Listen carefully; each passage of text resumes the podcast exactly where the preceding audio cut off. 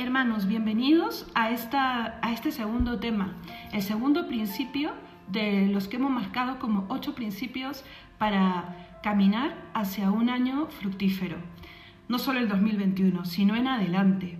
El primer principio lo hemos llamado la roca, para que visiblemente me recuerde sobre qué estoy construyendo yo mi vida, sobre ese primer principio que hemos terminado eh, viendo racionalmente, no solo desde el punto de vista espiritual, no solo desde el punto de vista interior, sino en todo lo que yo soy, he reconocido que ese primer principio tiene que ser mi creador, porque Él sabe para qué, cómo me ha creado. No solamente dependo de Él para haber venido, sino me sostiene.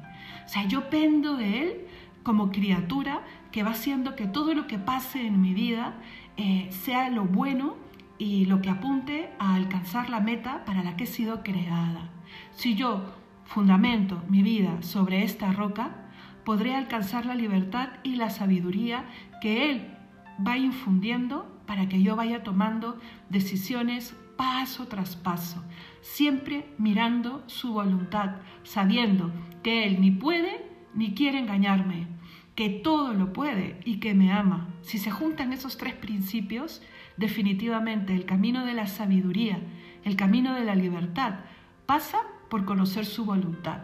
Y esos fueron los dos tips que dejamos para poder ir poniendo a Dios como nuestra roca. El primero, una vida teocéntrica, que gira alrededor de la voluntad de Dios, que gira alrededor de los principios que Él, que él va poniendo y va marcando en mi vida.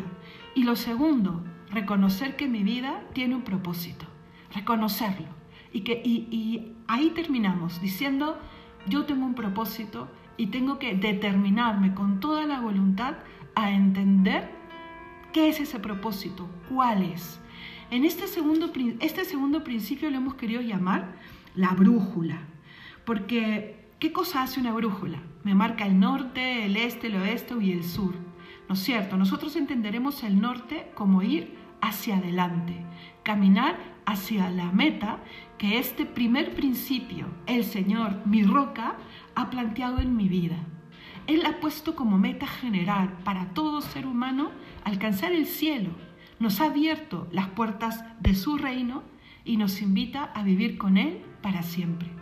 En el primer principio reconocimos, o por lo menos pusimos las bases para entrar en una reflexión y ver que si bien somos seres limitados, reconocemos dentro de nosotros, por una ley de atracción que Dios genera en nosotros, esas ansias de eternidad, ese no querer morir, por ejemplo, o ese amor que no, que no acaba, que trasciende el mismo significado que le puedo dar yo a esa palabra. ¿no? Esa atracción se da porque Dios nos ha creado para Él. Pues bien, esa meta general en mí en ti, en cada uno de nosotros, se alcanza a través de un propósito de vida. Yo vengo a esta vida a alcanzar el cielo haciendo y siendo, sobre todo, tal cosa. Ese es mi propósito.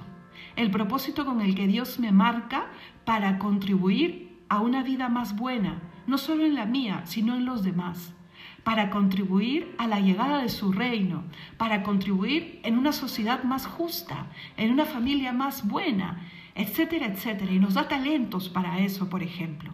Cada uno tiene un propósito de vida que mira a la meta, ¿no es cierto? Entonces, la brújula, ¿qué va a hacer?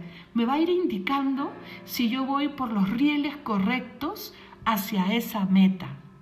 ¿Qué cosa será la brújula entonces? Después de que yo he recorrido la meta, reconocido, mejor dicho, la meta, tengo que hacer una introspección y comprender a la luz de Dios, de la roca, al que hemos llamado también nuestro faro en la primera sesión, tengo que reconocer cuál es ese propósito de vida. Ese propósito final tiene que ir guiándome siempre. Serán pues esos rieles del tren de mi vida que me vayan diciendo, sí, vas por aquí, vas por aquí. Cuando eh, eh, coja el riel de la izquierda o de la derecha, del este o del oeste, yo tendré que volver, volver a hacer que mi tren vuelva, reconozca nuevamente los rieles del verdadero camino y siga hacia adelante, siga hacia el norte.